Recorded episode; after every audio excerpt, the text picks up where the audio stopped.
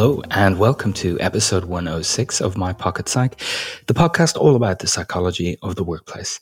It's Richard here once again, and for this episode, I'm joined by a special guest. Dr. Hayley Lewis is going to talk to us about her career, her career decisions, what she does in a typical week, and really interestingly, um, the discoveries she's made uh, as part of the research she did for her doctorate in occupational psychology very recently. We had a great chat. I hope you'll enjoy listening to it as much as I did being part of it. Big thanks to Hayley for her time. She's a very busy person, so it was great to get uh, an hour with her.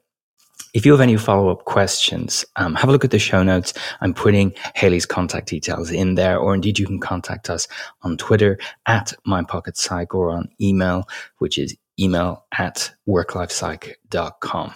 As ever, thanks for listening. Hayley, it is great to have you here today. Thank you so much for making the time. How are you doing? I'm good, thanks. I'm good. Um, it's it's no longer windy here, so that's that's good. Um, I, I, no longer feel like I'm about to be whisked off to Oz. Um, so yeah, all is good here. We've had days in a row of really bad storms. I came in to campus today wondering if the building was actually going to be here. so I was very relieved to find my office was was still here, and that we can actually have this conversation without torrential rain. Um, I hope I haven't jinxed us, but anyway, we'll we'll crack on and we'll do what we can within uh, within the weather allowance. So, listen, I would love to introduce you, but I think you could do a much better job um, to the listeners. So, why don't you tell us a little bit about you and what it is that you do as a psychologist? Okay, thanks. Um, so I'm Hayley, and I am a chartered psychologist and a registered occupational psychologist.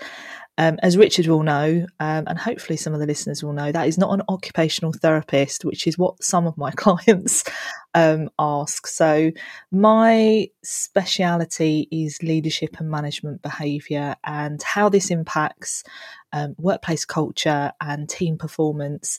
I've always been really curious about the, the power and impact that, that leaders and managers can have, particularly middle managers, Richard. Um, I, I, often mm. feel like they're an overlooked group, um, kind of written off as boring, doing the boring jobs. Um, but I often talk about the flabby middle. So, you know, middle managers can often make up the bulk of an organization. And as you and I know, they can make life really easy in an organization or really hard. So I'm passionate about middle managers um, and, and kind of working with them. But I also do lots of other other bits and bobs. So I teach at several universities and um, I write and yeah, I, I I variety is a spice of life, certainly for me. So I have my fingers in lots of pies.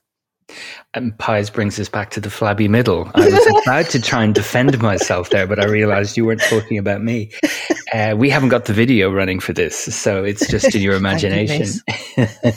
so, so a very very uh, brief but but brilliant intro there. What, what, got you into this in the first place? So um, um, I'm always a little bit embarrassed about this answer, Richard, if I'm honest, because it's such a rarity. But I fell into occupational or organisational psychology by accident, really. I was working at the BBC in the late 90s and I'd had a series of kind of dead end jobs. Um, I, I, graduated from my undergrad in the mid 90s and kind of set off like Dick Whittington back to London with my best friends. Didn't want to move home, was fiercely independent. And so my, my two best pals and I, we rented a flat that we couldn't afford. So I took any job I could, long story short. And I ended up working at the BBC's conference centre. So it had a, it used to have a conference centre on Marylebone High Street, and I loved working on Marylebone High Street. Um, and so that was like supporting conferences and events. Anyway, I was asked to help out at a leadership event. Um, so it's for a group of leaders in a department, and they were spending the weekend up in the Lake District doing all sorts of things like chucking themselves off mountains and going through caves and you know all that stuff and so i was asked to kind of they weren't really chucking themselves off mountains listener um, they were doing it safely um, and so I was asked to kind of help out and coordinate. And on the last night before we travelled back, I happened to have been seated next to the overall boss of the department. And um, he made the mistake of asking me what I thought about the weekend. Now, I was 25, um, so still fairly green, but um, a bit precocious, a bit ballsy, I think it's fair to say. And so he asked me what I thought, and, and I told him exactly what I thought that I thought it was a waste of money. Um, I couldn't see the difference that had been made. There were still issues between some of the members of the leadership team. Um, yeah, I think that was also fueled by two glasses of red wine, but um, when not all yeah, feedback no, should be fueled by wine. You should yeah, make that point. And and for uh, listeners newer to the profession, don't do that. Um, but in all seriousness, I, I, kind of then got the train back to London from the Lake District, and I thought, oh, taxi for Woodland as my it was my maiden name then. Um, it's oh that's it, it's over. And sure enough, on Monday morning, I got called into my boss's office. Now, she was the head of the psychology team, but she was also looking after the conference centre because the previous manager had left unexpectedly. So I got called into her office and I thought, oh, this is it. And she said, oh, um, such and such really liked what you had to say and I thought you showed great insight and aptitude and thinks you make a natural psychologist and we'd like you to move into the psychology team and basically go through an apprenticeship um, and we will sponsor you on a master's and um, so I, I kind of sat there dumb, dumbfounded, probably for the first time in my life. Um, so she said, "Go away and find a master's um, in occupational psychology to apply to." So first of all, I went to Ask Jeeves. Uh, if you remember Ask Jeeves, pre Google, and typed in what is occupational psychology, um, thinking, "Eh." Um, and then anyway, so um, got onto the program at City. This is in 1999 and the rest is, I think it's fair to say, is history. I, I'm not going to lie, I struggled with the masters, not because I don't have the intelligence, but I just didn't put the effort in. I was in my mid twenties, early mid twenties, would rather go out partying. had met my now husband. Um, you were in London, absolutely, but loved, loved, loved the work. So, you know, I was fortunate enough to work in a team inside one of the biggest organisations in the world, covering each of the disciplines that, that we learn as OccPsych. So I got a real kind of frontline experience in assessment centres, training and development, leadership development, culture. Um, so yeah, so that's kind of it probably doesn't feel like a very potted history, but believe me, that is a potted history as to how the hell I got into this. Um, so it wasn't deliberate. I never kind of sat as a four year old doodling with my crayons thinking, oh, I want to be an occupational psychologist one day. Um, but I've always been curious about the human condition and behaviour. And I've always eh, kind of really paid attention to that, even as a little girl. Um, but I happened to fall into this by accident. But I feel very, very privileged that I'm working in a profession that I absolutely adore. I I know there are some early career psychologists who listen to this, and I know they will be grinding their teeth, yes, um, listening to yep. that story because it's just fantastic to be offered that kind of opportunity yep. and your talent spotted in that way. Mm. Um, and so here you are today, mm-hmm. uh, a few years later, doing something that you said, you know, you really, really love. Mm-hmm. What would a typical week involve for you as a practitioner? What kind of things do you spend your time on? Yeah. So, um, I'd say about 50% of my work through Halo is um, executive coaching. So, one to one executive coaching uh, working with senior managers all the way up to board level. Um, and those programs, as you know, can vary from kind of your traditional six month you know, one session a month for six months or go on for much longer, um, depending on kind of the, the depth of the issues that the leader is is kind of wanting to work on. So that's around 50% of my work with Halo. And then the other 50% is made up of kind of workshops or courses um, or t- with leaders and managers covering a range of topics on, you know, high performance teams, um, I gave a talk to 200 leaders today on um, the characteristics of high performance organizational cultures and their role as leaders and some practical ways they can operationalize values and stuff. Um, so that's the, that's the other kind of 50%. And, and within that as well, I, I do team building and team development and team coaching. Um, but my, the stuff that I really love that gives me energy is, is like workshops and courses um, with leaders and managers. I, I love it. And then I have to balance my work with Halo Psychology with teaching um, commitments. Um, so I've got quite a few of those. I, I work at several universities.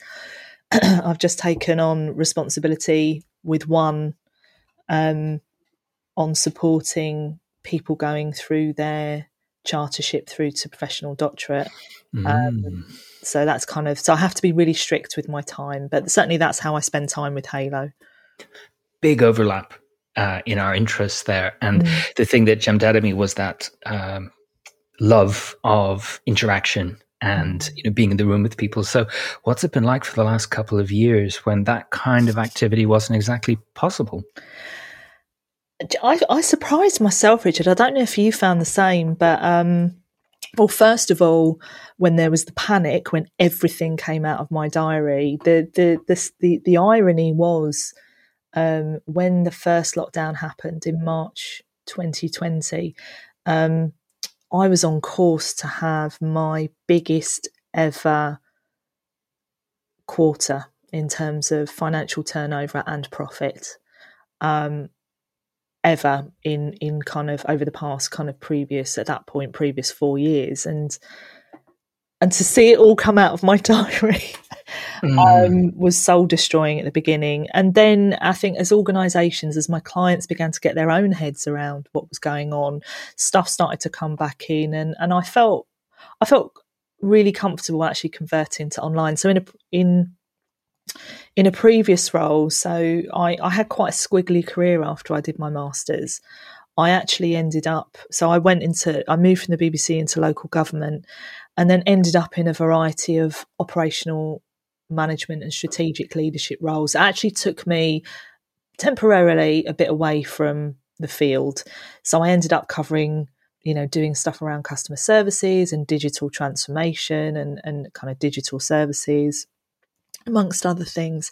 And so actually I felt really comfortable with the as a result of that experience of what it meant to convert things to digital, how to help my clients through that space. Um, and ended up just yeah, really taking to it. I, I think I've got too used to never having to leave my house. Um, and yeah, and I quite like that. You know, I think I think we all realise the impact of commuting on our well-being, stress levels, productivity. I feel I've been much more pro- productive actually um, whilst working from home, whilst delivering stuff online. Um, but I, am also conscious of the privilege around that. Not everybody has that privilege to be able to do that. That is so I, true. And I yeah. think a lot of the narrative about people's experience of work over the last two years has been very broad brush and it hasn't mm. taken account of the diversity of roles um, out there and the, the, diversity of experiences people have had. Absolutely. I, I would put myself in the lucky camp as well. Yeah. I mean, I was, I was, um, again in the first year of the pandemic, I was approached by a, a public sector organisation where I think it's fair to say the chief executive had got giddy with excitement at um, the cost saving opportunities of everyone working from home, and and so like so many well intentioned leaders then decided that they were going to get rid of as many buildings as possible in order to save public money. And the head of OD for this particular organisation was savvy enough to think, well, I'm not sure this is right, and contacted me. And so we did a rapid review of the evidence of the literature of the scientific research. And uh, alongside that, I did some interviews and focus groups. And, and I remember interviewing one young female social worker and she was sat on the stairs. She, she lived in rented accommodation. She shared a room with her boyfriend. There were, I think, about eight of them in the house. And so for our interview, she was sat on the stairs because she didn't have another space. Her husband, her boyfriend had um, nabbed their bedroom first for a one to one with his line manager. And you know, such a powerful example of the assumptions we make around um, that just this assumption that working from home is brilliant for everybody and we should be doing more of it and it's it's just not the case for for everybody as as that example shows absolutely and we could we could come up with dozens hundreds of of similar examples. It's mm. not that it's not even ideal. It's not even possible for some people. And um, while that changes, you know, well intentioned, uh, I think that's a great example in a nutshell of psychology in practice. You, might be passionate about this change, but what does the science tell us? And can we use that to help inform the decision making? So a lovely, um, lovely snapshot there.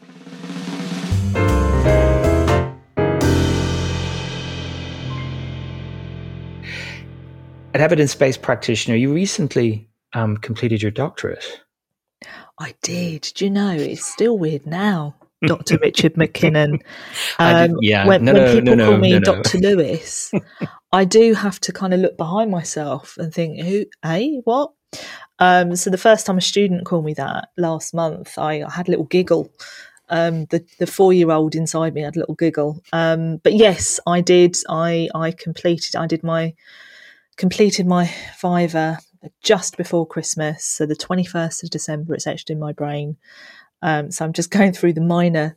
They might be minor, but there are many amendments um, at the moment, just to just for that kind of formality. Mm. Um, but yeah, last two year, two and a bit years, um, were, were tough. Trying to keep a business going in a pandemic, look after my terminally ill mum, and do a doctorate.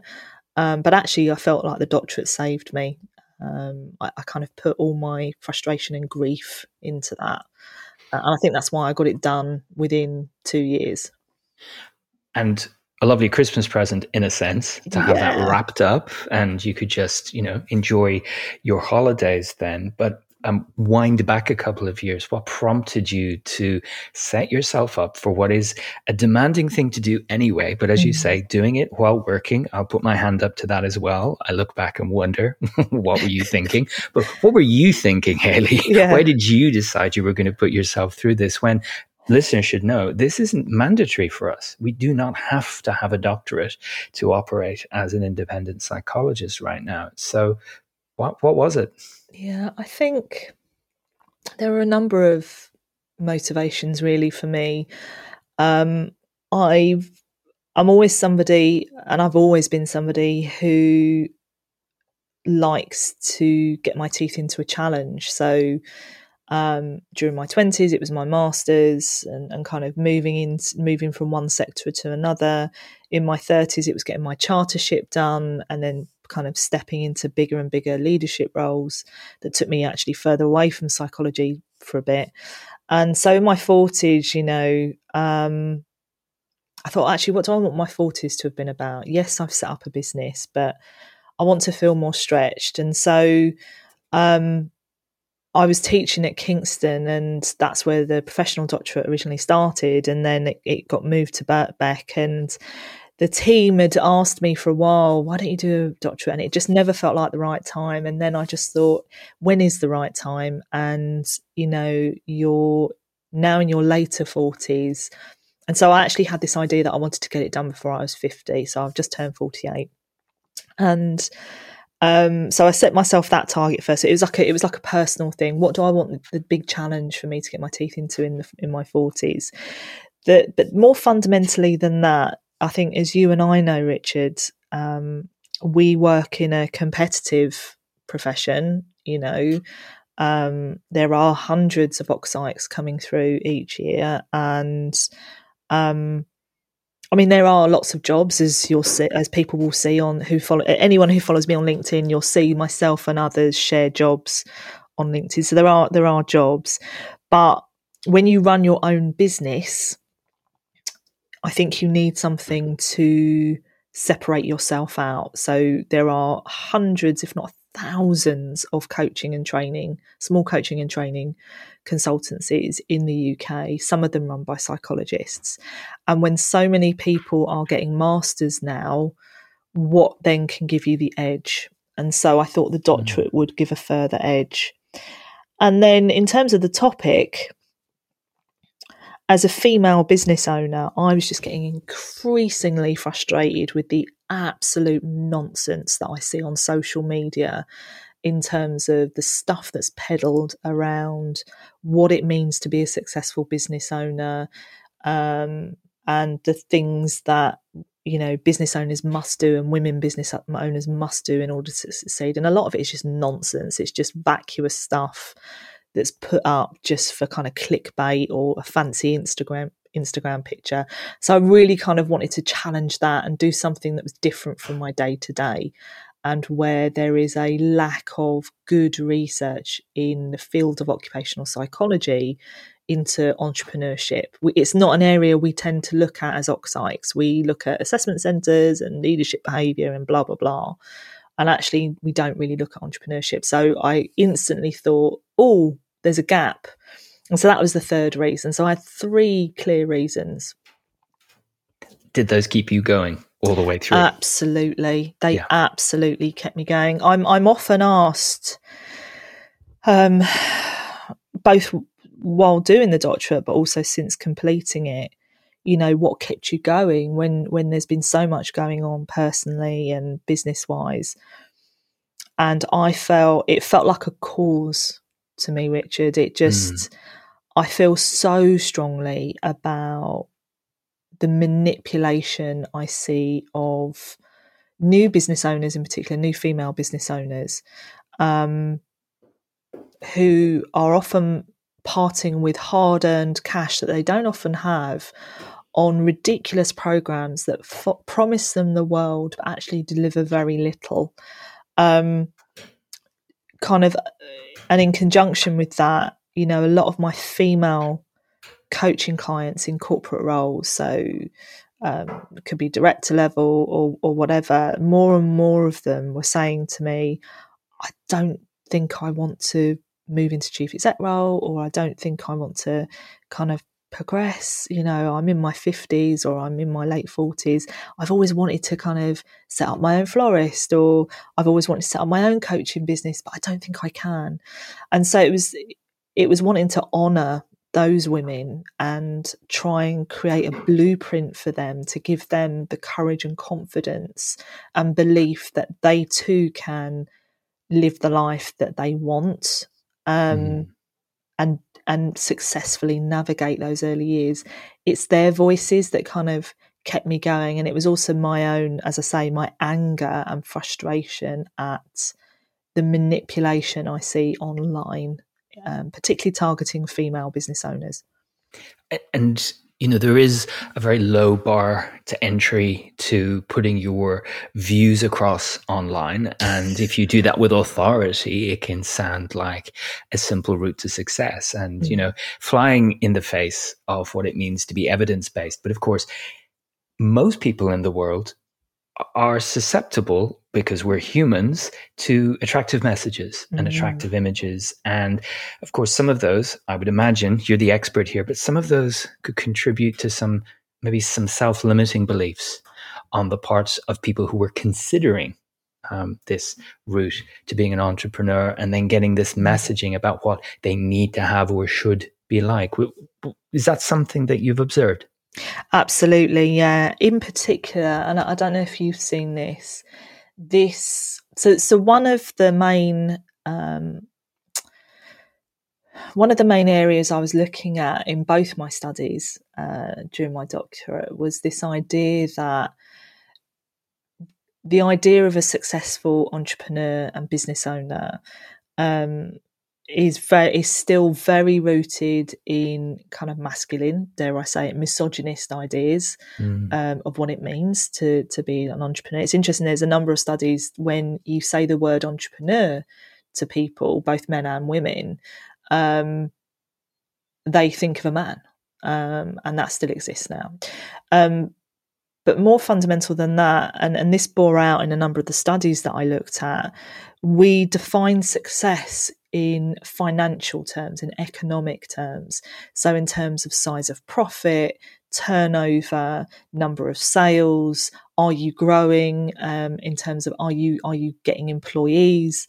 Um, and my instinct was that that can't be the only definition of success. And, and actually, that's really off putting for many people. Um, I obviously didn't interview men; it was a it was a female focused study. Mm. Um, but I'm assuming it might be the case for some men as well. But certainly, the women involved in my study, it, initially, it was off putting when you're seeing constant messages around the only way you can be seen as a successful business owner is if you're earning six or seven or it's seven figures now um wow yeah and i'll pack up and go home do you know what i mean and and i see this perpetuated on platforms particularly like um, instagram and to, to a lesser extent linkedin but i'm seeing more and more female entrepreneurs do that you know posing in front of their allegedly posing in front of their kind of mansion and their you know Mercedes, and um, it constantly makes can make people feel like they're less than that I can never achieve that and so why bother? And so that's why I wanted to offer up something mm. different. And indeed in my second study what came out of the interviews with the women the very successful women business owners is there is another way to define success.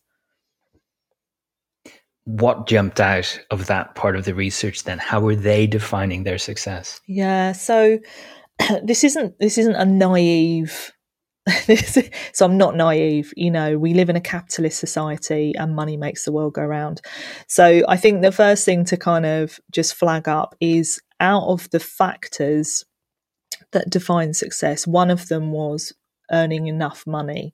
But the emphasis is on enough money. So to pay a mortgage, to, you know, have a holiday with the family, if you've got a family, to have savings for a rainy day. So a number of the women in my study were the main wage earners in their family. So, you know, there was a lot of responsibility on them. Mm. Um, these weren't privileged women who could rely on others. They they had to earn money, and so money was a form of success, but earning enough. Um, the there were some other things. So so other key factors that came out were, um, and more fundamentally, actually having a great reputation. So uh, you know, building a credible reputation where actually you didn't need to market yourself because it was word of mouth. You'd get repeat business. And that was backed up by having real tangible results and evidence and case studies. So that was the that was the other factor. Actually being able to to tell a story um, around the impact that you've had, and that's backed up by evidence. And then the other two factors, so probably no surprise to you, Richard, freedom and autonomy came mm-hmm. out hugely, consistently across um, the interviews in my second study. This idea of you know, if I want to go out for a cycle ride randomly one afternoon, I can. I don't need to ask for permission. If I want to take the Thursday and the Friday off and work Sunday, I can. And so the freedom that that comes with that and and just also deciding who you do and don't want to work with, that was incredibly powerful in some of the anecdotes. And then finally, the, this idea of thriving. So um, there's a really interesting theory, and I've I've loved it for ages, but it's it's actually a really lesser known theory amongst our profession. It's called the theory of thriving by Gretchen Spreitzer and colleagues. And it's this idea that when we're thriving, we are learning. So we are learning every day from what we're doing, and we actually get our energy and vitality from what we're doing. And that came through loud and clear from every single woman I spoke to. One woman actually said she was in love with her business. So she used kind of the metaphor of love um, and how excited she felt about it. So, um, yeah, some really interesting, novel things came out um, that actually go against the grain in terms of what other research have looked at and defined in terms of success. And yet, um, what I'm hearing there is something about very core needs for humans yes. um, to drive this kind of risk because a lot of it is risk taking. You, are not guaranteed success. That's mm. what makes you an entrepreneur in a sense. Mm. Um, but also defining things on their terms, not an objective um, success which is expressed as a binary, which is what we often see as well, right? So you're successful if this is in place, or you're successful if you can do this. Whereas what you've relayed is a much more joined up view of what it means to experience some success. Absolutely. That I really like what you just said, Richard, around there's something about it's almost like we get our choice and agency back. Yes, there is huge risk with being your own boss. Um, and I can I can talk about that in terms of my first four months of of kind of going from a really high profile leadership role to being my own boss and and the echo chamber that was incredibly humbling and I'm the main wage earner in our family and seeing mm-hmm. our savings go down was absolutely terrifying but it felt like the right thing to do and it's all worked out finally in the end um, but yeah the actually having having choices and but more importantly having the agency and power to do something with those is is what can make the difference for us as humans in terms of our happiness, our well-being, and whether or not we're thriving. And and I think you're absolutely right. That absolutely came through in all of the conversations with the women. And and I read a recent study. It was after my Viva. I hasten to add. Um, I read a recent study about there's been a surge of people, particularly women, leaving corporate life to set up on their own because they're not getting the opportunities or the excitement that that they want. Mm. They're kind of being headed off at the pass corporately. So yeah, I, I, mean, it makes sense, right? In in a time of great upheaval mm. and a time when you can maybe consider what's important to you in life, you might spot options that weren't there before when the world seemed a lot more linear and predictable. Although probably didn't feel that two years ago, but my word, two years ago was a lot more linear than the last two years have been. Um, and and I would I would maybe support that through my own experience of my clients, you know, looking at things anew, maybe rebalancing where they're placing the emphasis on what's important to them in life.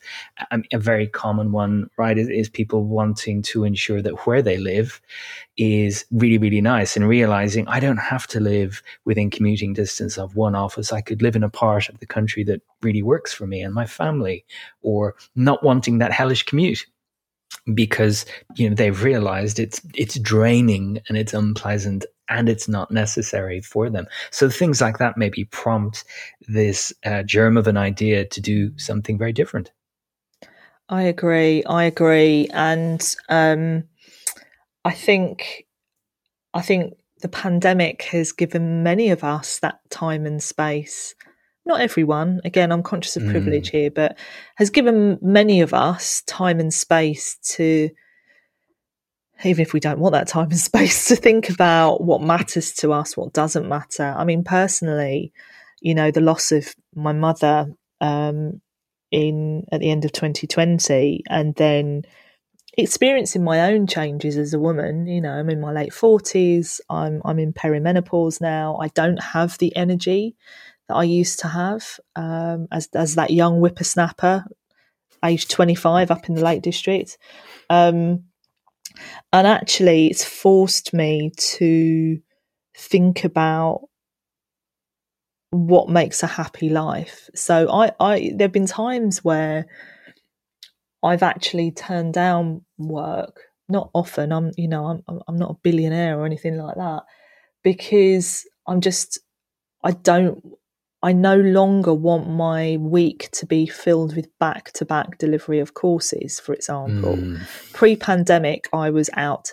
every day, um, with the exception of Fridays when I'd take my mum to the hospital, but I'd be out every day, you know, going around the country delivering courses and wouldn't bat an eyelid. And the thought of doing that fills me with horror now.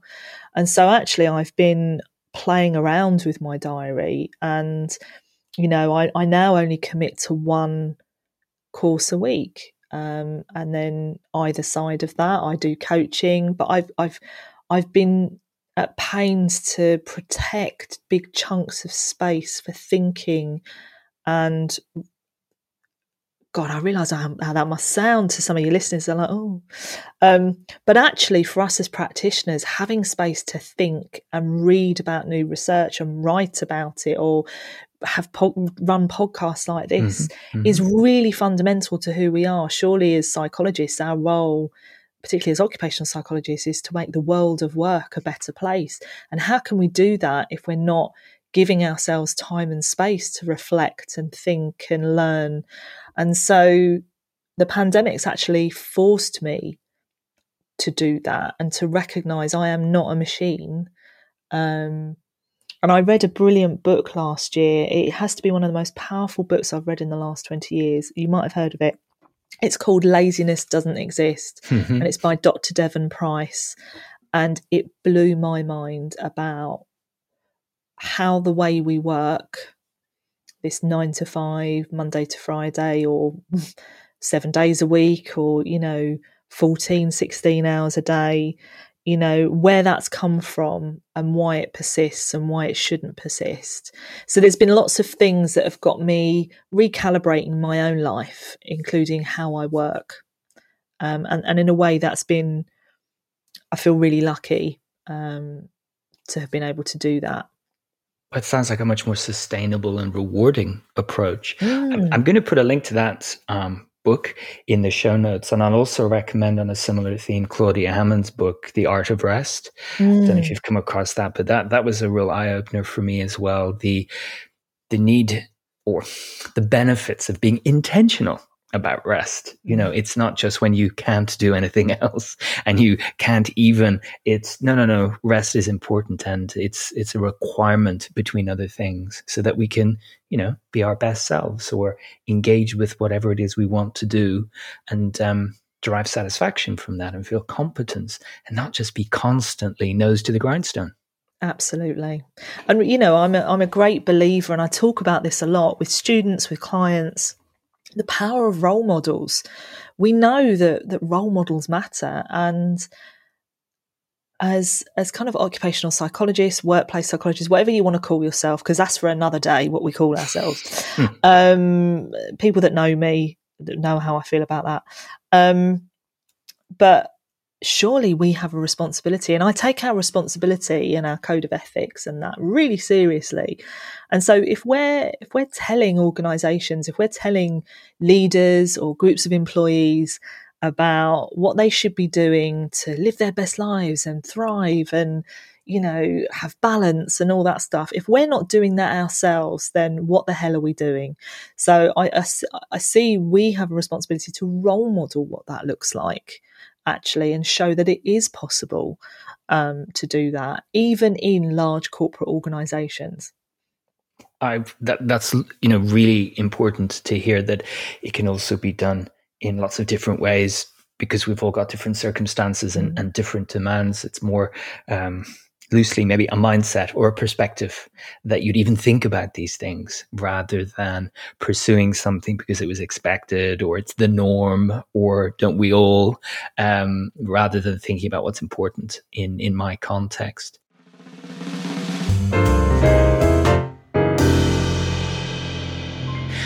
I'm going to put you on the spot if that's okay before we wrap up and only because you're a quick thinker. when when you think about what came out of your research, and definitely fueled by that frustration at what what you had seen, are there any examples of messages you'd love to share mm. so that listeners could be sort of forewarned that you know there's nothing to support this, so don't feel bad about yourself mm. when you encounter it?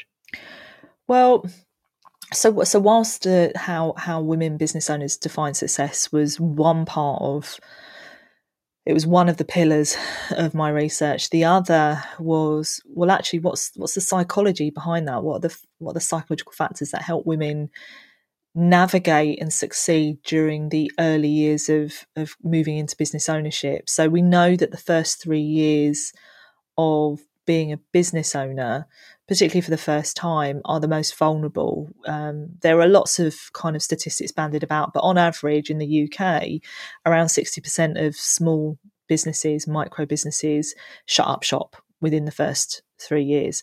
And so I was mm. really curious about what is it about these women that have enabled them to survive that, to navigate? And they were at different stages in their journey.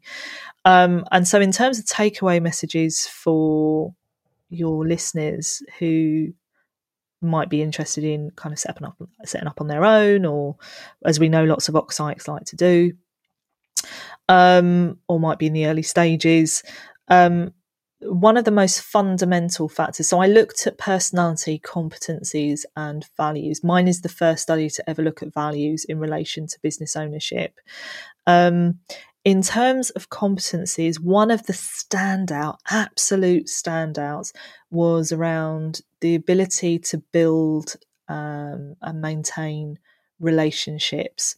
Now, I'm not talking about with clients, I'm talking about um, creating uh, a network, a community, if you will. Every single woman I spoke to said they wouldn't have been able to navigate the ups and downs, the hurdles the the good, the bad, and the ugly without their network um, of other business owners. Some of them only had networks of all women, others had women and men. Um, and a few of the women said that started even before they left their corporate role to set up on their own. And this is something that I talk to when I, I give career talks um, to students on masters programs, and it's it's the thing that I say the most is your network starts now. You know, look around you. This is your beginning of your network. Nurture it, protect it, honor it, continue to build it throughout your career because it will help you um, in the long run. And and uh, that happened for me myself. You know, my network is my professional network and my personal network is is substantial and it's helped me get lots of work as a business owner. So hmm. that so the competency that that's the one that really really stands out and i think is really important for your listeners. Honor and nurture and continue to build your network. Don't just wait until when you need when you think you need it because it'll be too late then. Um, and then in terms of personality, I, I, kind of anchored things to the Big Five and psychological capital. And again, one of the strongest themes that came out was conscientiousness. So, um, actually, it comes back to your point, Richard, about being intentional about how you go about your day, your week, your month. I feel like I'm about to break into the song from Friends. Um, but yeah, how you how you kind of go about your day, whether you're in a corporate role or whether you're your own boss, how you structure and navigate that is really important. And, and a couple of my participants were late diagnosed ADHD, and and because I can imagine some listeners might be like, well, that's easy for for kind of neurotypicals, but maybe not others. But actually, that's that wasn't the case certainly in my second study. So having routines and systems in place was even more important to navigate the ups and downs of business ownership. Um, and that stuff that stuff really matters. Um, mm. Whether, as I say, whether you're a corporate employee or whether you're your own boss. Um, so yeah, those those are two kind of standouts um, of advice for your listeners. So I I might summarize that as any big ticket one size fits all advice that looks or sounds like it might threaten relationships you value is maybe not something to follow um, success at the cost of that connection with others. And um, maybe to bring an awareness of your own personality your own preferences to think about what's going to aid you in the nuts and bolts of, of running a business. I mean, I've outsourced my conscientiousness quite fundamentally over the last seven and a half years. She knows who she is, and uh, she is a, a, wonderful accountant. Um, but you know, being realistic about this stuff rather than messages like "tear up the rule book," it doesn't mm. matter. You know, this kind of stuff. When, when in fact, as you said, well, we live in a capitalist society, and there is such a thing as the taxman, and there are rules about how to run a business. Yep absolutely spot on and um, it, it, that's a really interesting point because um, as well as the success factors uh, the, the, kind of psychological factors that aid success there were two that jumped out that could be potential hurdles. They were so strong that i had to include them even though i was I, I was looking at what aids success rather than what hinders it. And one of those was around confidence and competence around finance.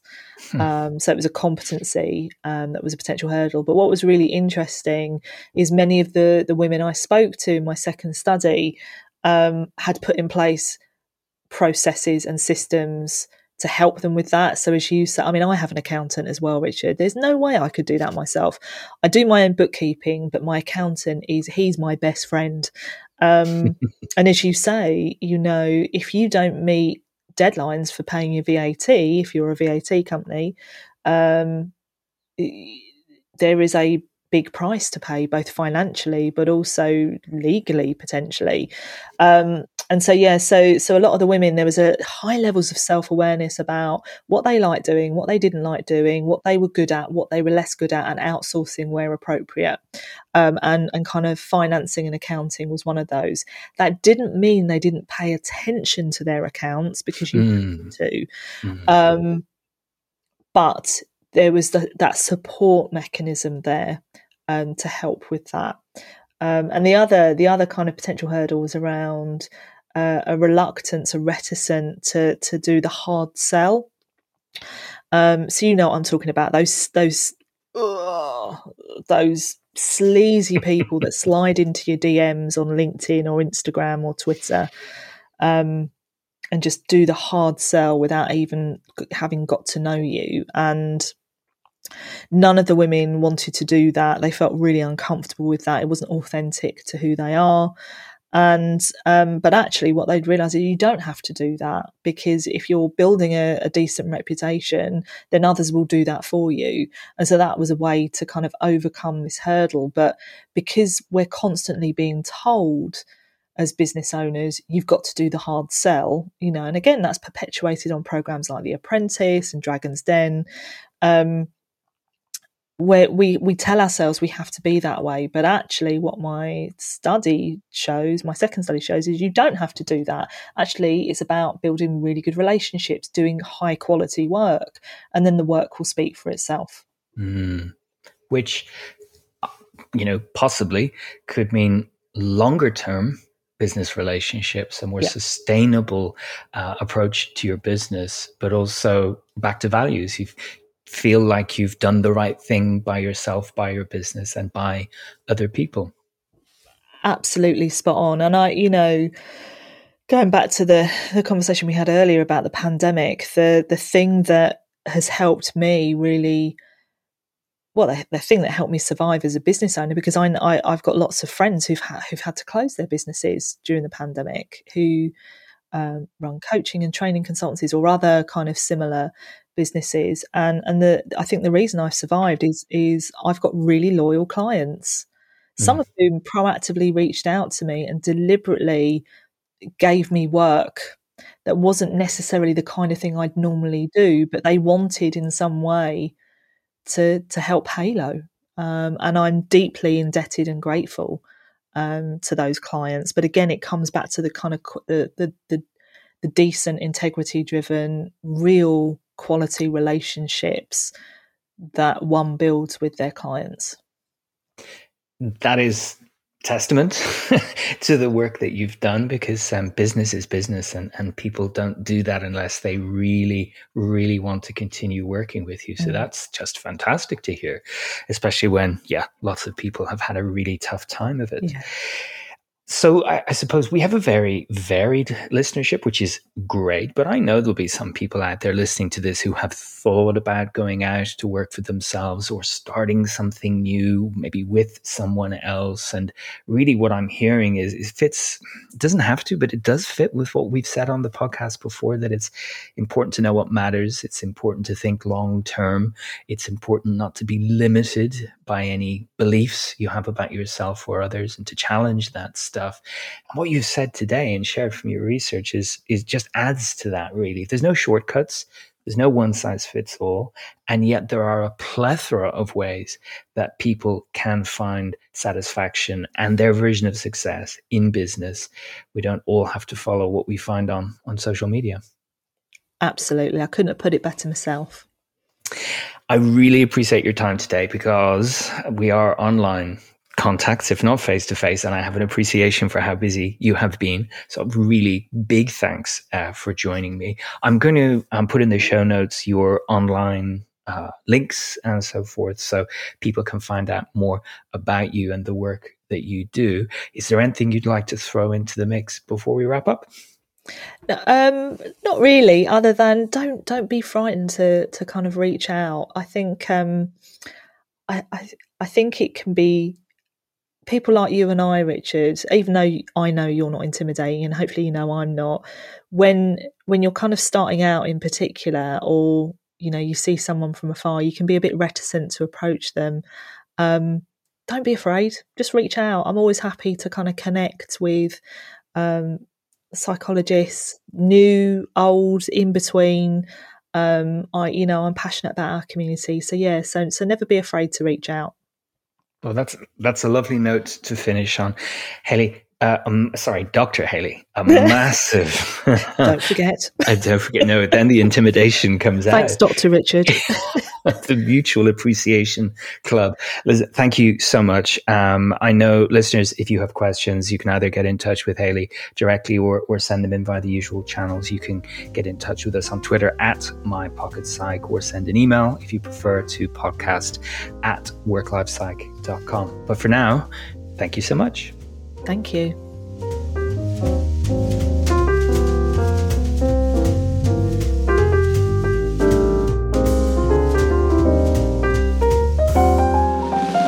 Thanks for downloading this episode of My Pocket Psych. To get in touch with questions and feedback, you can tweet us at WorkLifePsych or leave us a message on the contact form at www.worklifepsych.com slash contact.